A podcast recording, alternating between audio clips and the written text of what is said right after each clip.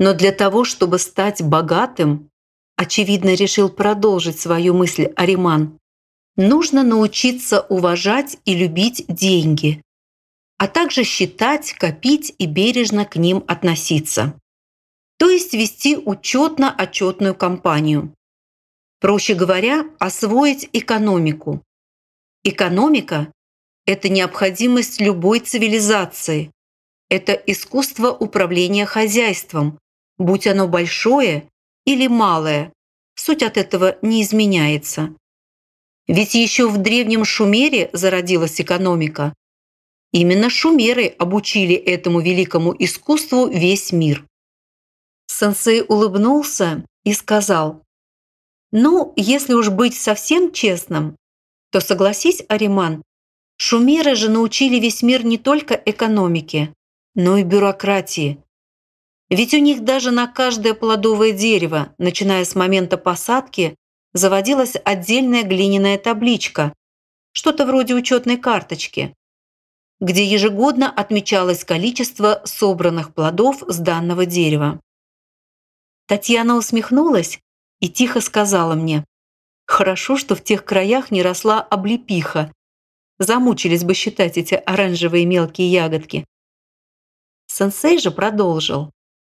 А когда дерево старело и, естественно, падали сборы урожая, должностное лицо обращалось в вышестоящую инстанцию с просьбой о разрешении срубить данное дерево. Соответствующий инспектор записывал это разрешение на той же глиняной табличке, завершая справкой текст о том, что ствол данного дерева поступил на склад. Володя весело пробасил. Это как в английском юморе. Чем больше тебе помогают в твоем саду, тем в меньшей степени это твой сад. Совершенно верно, рассмеялся сенсей вместе с остальными.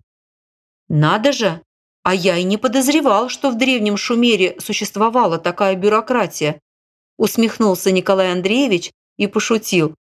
Так вот откуда произрастают корни сплошной канцелярщины и формалистики. Ребята рассмеялись, а Ариман, пожав плечами, заметил. Как говорится, без копейки не будет ни рубля, ни миллиона. Так что этот шумерский пример всего лишь показатель порядка и экономии. И далее он углубился в исторические примеры о людях, сумевших сколотить солидный капитал, начиная с незначительной суммы. Когда же Ариман закончил свой рассказ, Женя с довольным выражением лица объявил. «Ну, экономика экономикой, а обед вышел на славу».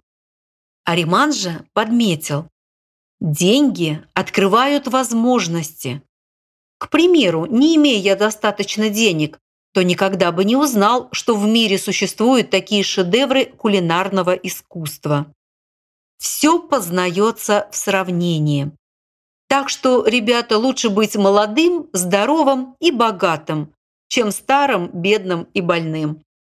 «Ага, со вставной челюстью», – добавил Виктор, и все вновь рассмеялись. Народ, наевшись, вальяжно развалился на своих стульях. После такого роскошного обеда Женя произнес, поглаживая свой животик. «Да, Ариман, уважил ты нас своим обедом. «Ну, ты это, если что, заезжай, почаще». «Непременно», – сказал Ариман, самодовольной улыбкой глянув на сенсея. Женька нечаянно громко икнул и, словно извиняясь, вновь проговорил. «Ой, правда тяжело. Как насчет того, чтобы немного утрясти эту пищеобильность, усиленной греблей на волнах? «Но зачем же так растрачивать свою энергию?» – промолвил Ариман. «Можно занять время и более изысканными водными развлечениями, если вы, конечно, не возражаете». Заинтригованный коллектив на ура поддержал эту идею. Но Ариман не стал описывать предлагаемые водные развлечения, лишь сказав, что на этот счет у него есть для нас очередной сюрприз. Поблагодарив за вкусный обед, насытившаяся компания высыпала из шатра, окунувшись в яркий теплый солнечный свет пляжного берега. Некоторые ребята побежали к своим палаткам, дабы переодеться, в том числе и моя особа. Надо отметить, что вышла я из шатра в состоянии какого-то очумения. Точно у меня совершенно не было сил. И пока доплелась до палатки, Татьяна уже выскочила оттуда в купальнике. «Пошли скорее!» Поторопила она меня и побежала к Костику, шустро выбирающемуся из своей палатки. «Сейчас!» Только и хватило сил у меня это вымолвить, забираясь в наши девичьи апартаменты. Я решила немного прилечь, чтобы хоть как-то унять этот приступ дурноты. Но как только моя голова коснулась подушки, я моментально провалилась в глубокий сон. И проснулась только тогда, когда солнце двигалось к закату. Удивительно, но я почувствовала себя настолько хорошо, как будто и не было вовсе того, что случилось со мной утром. Выглянув из палатки, моя особа, как говорится, оценила обстановку. Шатра уже не было. Зато наш пляж превратился в какой-то комфортабельный дом отдыха. На берегу стояло штук 10 белых лежанок, на пяти из которых расположились Николай Андреевич, Володя, Сенсей, Ариман и, судя по черному кимоно, Велиар – Вдали все так же на волнах качалась яхта. По морю два человека гоняли с бешеной скоростью на водных мотоциклах. Это были Стас и Женя. Они носились по водным просторам, как угорелые, словно резвые молодые бычки, вырвавшиеся на свободу. Вдали в море, рассекая волны, мчалась моторная лодка с привязанной к ней какой-то большой, очевидно надувной подушкой в виде продолговатого желтого банана. На этом приспособлении, судя по фигурам, восседали остальные ребята, одетые в одинаковые ярко-оранжевые спасательные жилеты. Славик, Костик, Татьяна, Руслан, Юра, Андрей и Виктор. Моторка постоянно виляла, совершая крутые виражи, отчего коллектив с визгом и криком периодически сваливался в воду в полном составе. И когда катер подъезжал, чтобы забрать этот вопящий, кричащий груз из воды, все упорно вскарабкивались, как муравьи, на ту надувную подушку и, заняв свои прежние места, вновь пытались удержаться на ней во время скоростных виражей. Переодевшись, я привела себя в порядок и присоединилась к отдыхающим на берегу. Когда моя особа присела на пустой лежак возле Николая Андреевича, сенсей, заметив мое появление, проговорил, обратив всеобщее внимание. «О, солнышко, проснулась. Ну, как ты себя чувствуешь?» «Спасибо, уже хорошо», – промолвила я. «Вот и чудненько», – приподняв затемненные очки, довольно проговорил Ариман так, точно снял с себя ответственность за какую-то провинность. «Хочешь покататься?» – кивнул он в сторону моторной лодки с прицепленным большим бананом и нашими седаками. В это время лодка как раз совершила резкий разворот, банан перевернулся, и наши ребята повылетали с него вниз головой, словно семечки со спелого подсолнуха. «О нет, спасибо. Я лучше здесь посижу», промолвила моя особа, живо представив себя на их месте. «Ну, дело твое», – развел руками Ариман и, вновь надев солнцезащитные очки, глянул в море. Мужчины продолжили разговор о яхте, очевидно прерванный моим появлением. К берегу на скорости подплыли Женя и Стас, синхронно сделав на воде последний крутой вираж – буквально недалеко от нас. Волны красиво разошлись по кругу, образуя своеобразные две воронки, в центре которых находились наши гонщики. Вытащив на песок водные мотоциклы, парни подошли к сенсею. Их глаза просто горели от такого азартного развлечения, явно прибавившего им немалую порцию адреналина в кровь. «Класс! Такая скорость! делился впечатлениями Женя. Такая маневренность, аж дух захватывает. «Круто!» – подтвердил Стас. «Вот это техника, я понимаю. Вот это мотор!» «Сенсей, хочешь попробовать? Не пожалеешь!» Живо предложил Женя. «Я просто балдею от такой скорости!» Мужчины рассмеялись от столь искренних деревенских выражений парня. «Нет, спасибо. Мне балдой быть ни к чему», – со смехом ответил сенсей. «Да уже, наверное, пора закругляться, если хотите успеть на представление экстрасенса». «Конечно, хотим!» – вновь проговорил Женька с какой-то повышенной дозой живости и уже обращаясь к Кариману, почему-то уже на «ты» промолвил. «Ты не пожалеешь. Такого кино ты еще не видел. Это местная экзотическая достопримечательность». Все вновь расхохотались. Но тут Женька заметил появление моей особы в числе отдыхающих. И поскольку сенсей отказался кататься, прицепился ко мне, так сказать, неискушенному еще в этой купе развлечений новому объекту. «О, Настюха, давай я тебя с ветерком прокачу!» «Нет уж», – усмехнулась я. «Меня только качать перестала, а ты меня опять разболтать хочешь». Стас со смехом потянул друга за руку. «Женя, фу! Чего ты к человеку пристал? Пойдем уже переодеваться а то правда не успеем на концерт всем концертом». Женя заулыбался и для пущего смеха заскулил, оглянувшись на так понравившиеся ему водные мотоциклы. Стас же стал оттаскивать его в сторону точно шелудивого пса от сахарной косточки. И когда все нахохотались над этой мизансценой, Женя поскреб в затылке. «Эх, не сложилось! Здорово бы было себе такой купить! «Ну и где ты будешь на нем гонять?» – усмехнулся Стас. «По местным балкам или дома по сточной канаве?» «А что? Это было бы прикольно!» Они снова рассмеялись. «Ну что, давайте закругляться», – предложил сенсей, обращаясь к мужчинам. Ариман кивнул. И, видимо, совершенно случайно они оба повернули головы в разные стороны, обращаясь к своим помощникам, и почти одновременно проговорили. «Зови остальных». Только обращение сенсея относилось к Женьке, а Аримана – к Велиару. Нашему парню, как, впрочем, и китайцу, дважды не надо было повторять. И если Велиар культурно взял миниатюрную рацию, лежащую возле него, и поднес ее к губам, то Женя тут же устроил такой резкий, оглушительный сигнальный свист, что я еле успела прикрыть уши, чтобы не полопались барабанные перепонки. В это время надо было видеть лицо Велиара.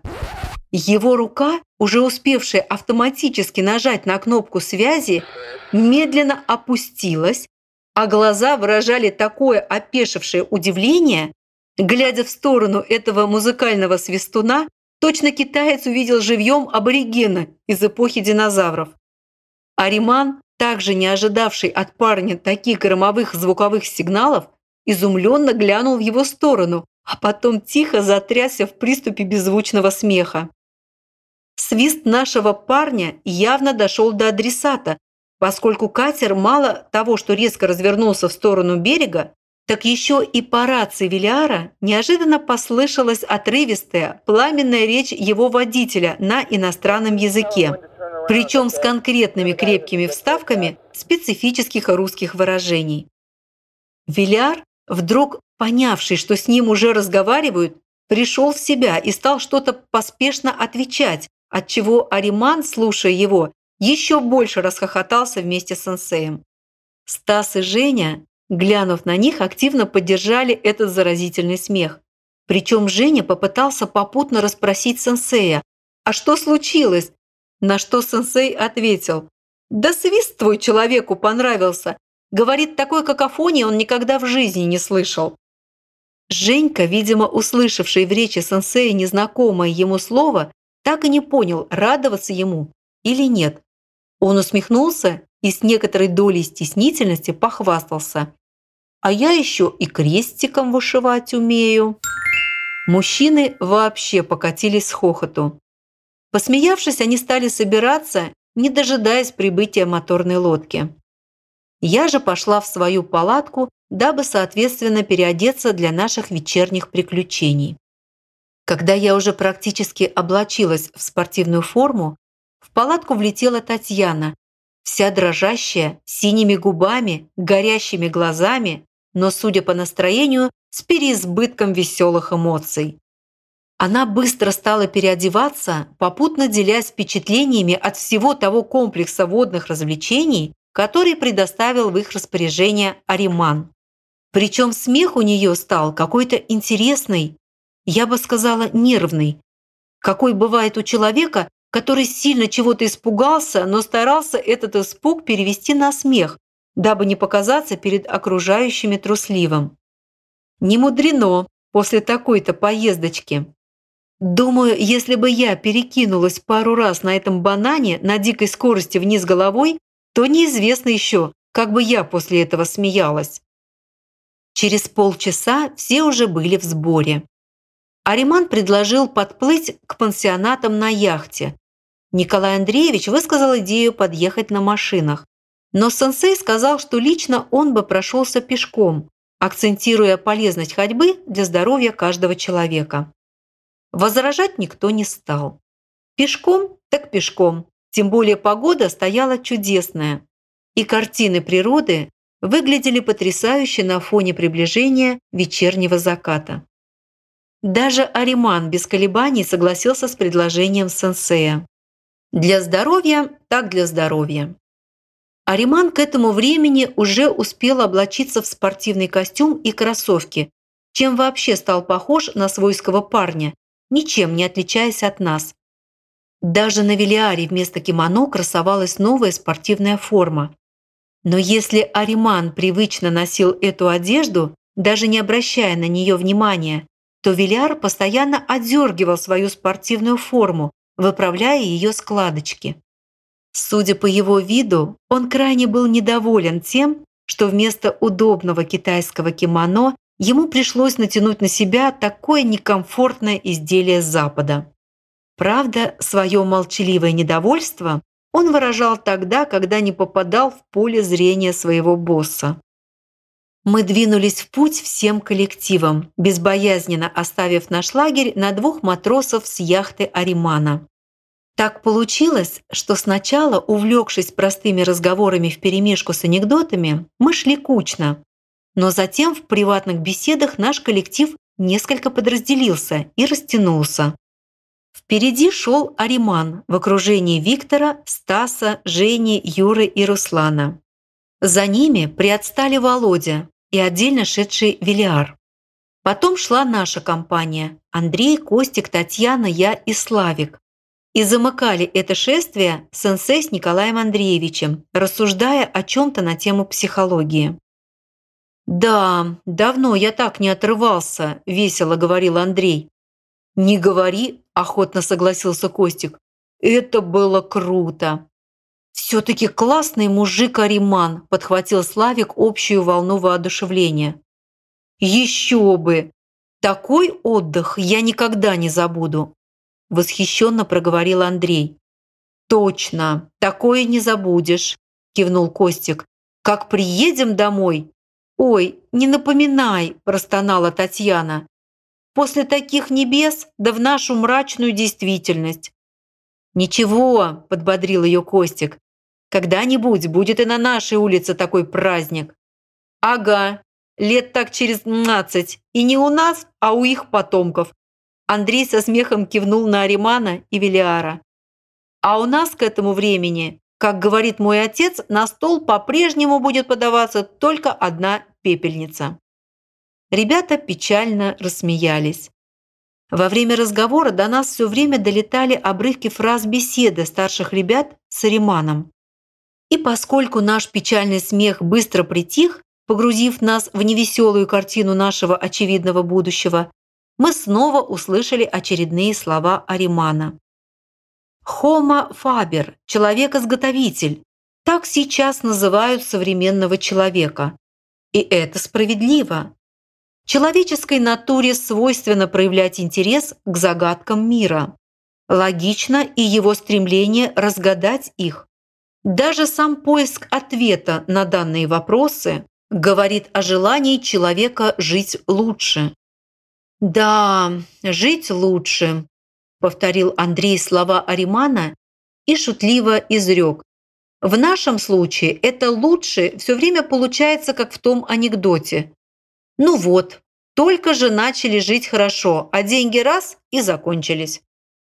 «Ага, и так всегда», – подтвердил со смехом Славик. «Прямо хроническая недостача». «Не хроническая, а наследственная», – уточнил Костик. «Недостача денег – это такая зараза, которая передается по наследству». Ребята захохотали. «Что верно, то верно», – кивнул Андрей. «Вот так и жизнь пройдет в сплошном денежном геморрое. А ведь она такая короткая». В это время мы услышали необычное стихотворение от Аримана. Разорвался у розы подол на ветру. Соловей наслаждался в саду поутру. Наслаждайся и ты, ибо роза мгновенно шепчет юная роза. Любуйся, умру. «О!» – встрепенулся Костик. «Так это же Амар Хаям! Ну-ка, ну-ка!» И Костик поспешил присоединиться к слушателям Аримана, оставив нашу компанию позади. Татьяна, глядя, как Костик поспешно удалялся, недовольно фыркнула. «Хм, тоже мне еще». Она не успела закончить фразу, как Андрей, усмехнувшись, с пафосом проговорил парню вслед. Уйдя, он оставил после себя много преданных друзей, ведь он был самым настоящим эгоистичным предателем. Мы рассмеялись. Однако не прошло и пяти минут, как ряды эгоистичных предателей с успехом пополнили как Славик, так и сам Андрей, поскольку у старших ребят с Риманом завязался очень интересный разговор. Нам же с Татьяной ничего не оставалось, как подойти поближе, чтобы хотя бы не так было скучно идти. Поравнявшись с Володей и Велиаром, которые шагали чуть позади компании, мы теперь уже хорошо слышали каждое слово Аримана. Интересная беседа завязалась с того, когда кто-то из ребят напомнил Ариману, что тот обещал еще за обедом просветить их о бизнесе и о том, как правильно его начинать. «То, что я хочу вам рассказать», – проговорил Ариман, – «я рассказывал и объяснял многим людям в разных странах, причем людям разных рас, сословий и народностей. И поверьте, большинство из них он задумался на несколько секунд, а потом сказал, «Да практически все, за исключением лишь некоторых». И тут Ариман слегка обернулся, как мне показалось, бросив искоса взгляд нашедшего позади нас сенсея, беседующего с Николаем Андреевичем. Так вот, практически все они в корне меняли свою жизнь, добиваясь поставленных целей, становились богатыми и уважаемыми в обществе людьми. Были, конечно, среди них и очень выдающиеся личности, добившиеся значительных успехов в бизнесе, которые стали моими помощниками и сейчас сами возглавляют крупнейшие компании мира. А ведь вначале это были простые люди, такие же, как и вы. Но они со вниманием прислушались к моим словам, к тому, что сейчас я хочу рассказать и вам. Ариман сделал паузу. Наши ребята притихли. Вся настоящая сила преобразования таится в вашей силе подсознания, в вашей твердой вере и устойчивой мысли сознания в достижении поставленной цели.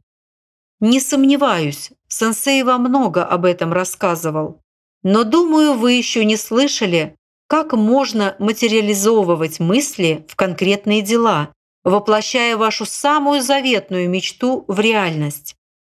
Люди думают, что этот мир жесток и несправедлив. Почему, к примеру, одни практически не работают и имеют все, а другие вкалывают с утра до вечера и имеют какие-то жалкие копейки в кармане? Почему одни имеют богатство и уважение, а другие терпят сплошные лишения, живут чуть ли не за чертой бедности. Одни имеют роскошные замки в европейских столицах, яхты, машины последней модели, а другие вынуждены влачить свое жалкое существование в бараках, ездить на работу в лучшем случае в переполненных автобусах. Почему хороших людей мучают страшные недуги, а отпетые негодяи живут без нужды, имея при этом еще и отличное здоровье? Почему кто-то побеждает смертельные заболевания, а кто-то от этих же самых заболеваний умирает? Вы скажете, мир несправедлив? Ариман выжидающе посмотрел на наших ребят. «Ну да», – кивнул Женька, очевидно потому, что все молчали, и выдвинул целый лозунг. «Сегодня, как говорится, ты прошел мимо несправедливости, а завтра? Завтра несправедливость не пройдет мимо тебя». Ариман усмехнулся. «Да нет, ребята, на самом деле мир здесь ни при чем. Мир живет в строгом соответствии с определенными законами. Все заключается в образе мышления человека, в использовании силы его подсознания. Ведь наше подсознание обладает неисчерпаемыми возможностями. Но вопрос, пользуемся ли мы им? Нет. Почему? Потому что мы постоянно в себе сомневаемся. Мы постоянно с собой недовольны. Но ответьте мне на вопрос. Если человек сам себя не любит и не уважает, как он может заставить других любить и уважать себя, считаться со своим мнением? Ребята шли молча, кто понурив головы, кто глядя на Аримана.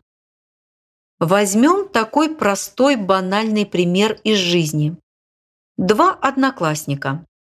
Один был пример во всем – в учебе, в компании. Другой же вечно на вторых ролях – ленивый, бездарный. Но проходит время, и второй становится директором завода. А первый – светлая голова, рабочим на этом заводе, вкалывает там с утра до вечера за копейки. Почему происходит такой казус? Несправедливость? Отнюдь. Весь фокус данного парадокса в том, что второй хоть внешне и был незаметен, но имел внутреннюю уверенность в себе, золотую жилку самоуважения и абсолютно не сомневался в том, что делает. А первый при внешнем антураже жил с внутренними страхами, сомнениями в своих поступках.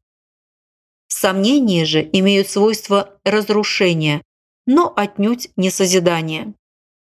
«Да, сомнение – это первый враг», – согласившись, сказал Виктор. «И он становится настолько привычным». В это время Женька, шедший позади между Ариманом и Стасом и, видимо, давно метивший на место Стаса, узрел между ними расширяющуюся лазейку и тут же постарался оттеснить друга в сторону, дабы быть поближе к Ариману. «Точно, точно!» – сказал парень, подхватывая речь Виктора и одновременно пытаясь вклиниться в первые ряды на место сопротивляющегося ему Стаса. «Этот враг настолько становится привычным, как друг. А друг – это хуже, чем враг. Чем ближе, тем становится все настырнее и назойливее». Стасу, не выдержавшему такого нахального натиска Женьки с тыла, пришлось уступить его упорству. Женька же ликовал, видимо, больше адресуя свои слова Стасу, чем Виктору. «И я скажу больше. Это настоящий злыдень, ибо друг всегда метит даже на твое законное место». Оказавшись позади, Стас хмыкнул себе под нос и добавил, с укором глядя в сторону Женьки. «Это называется «пришел злыдень погостить на три дня, а выжил на целый век». Виктор, шедший в задумчивости, и, не заметивший всех этих боев местного значения, усмехнулся. «Точно ты подметил! Именно так сомнения и поселяются в нашей голове. Вот это ты сказал в точку». Стас ухмыльнулся. «Еще бы! Мне только и остается, что говорить в точку при таких габаритах, слушающих, но не слышащих».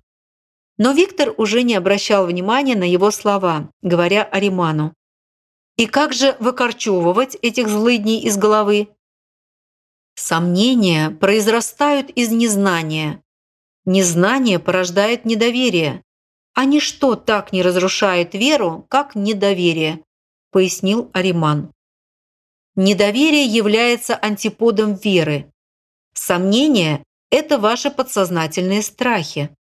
Каждому человеку присущи какие-то страхи, непостоянство, свои психологические комплексы.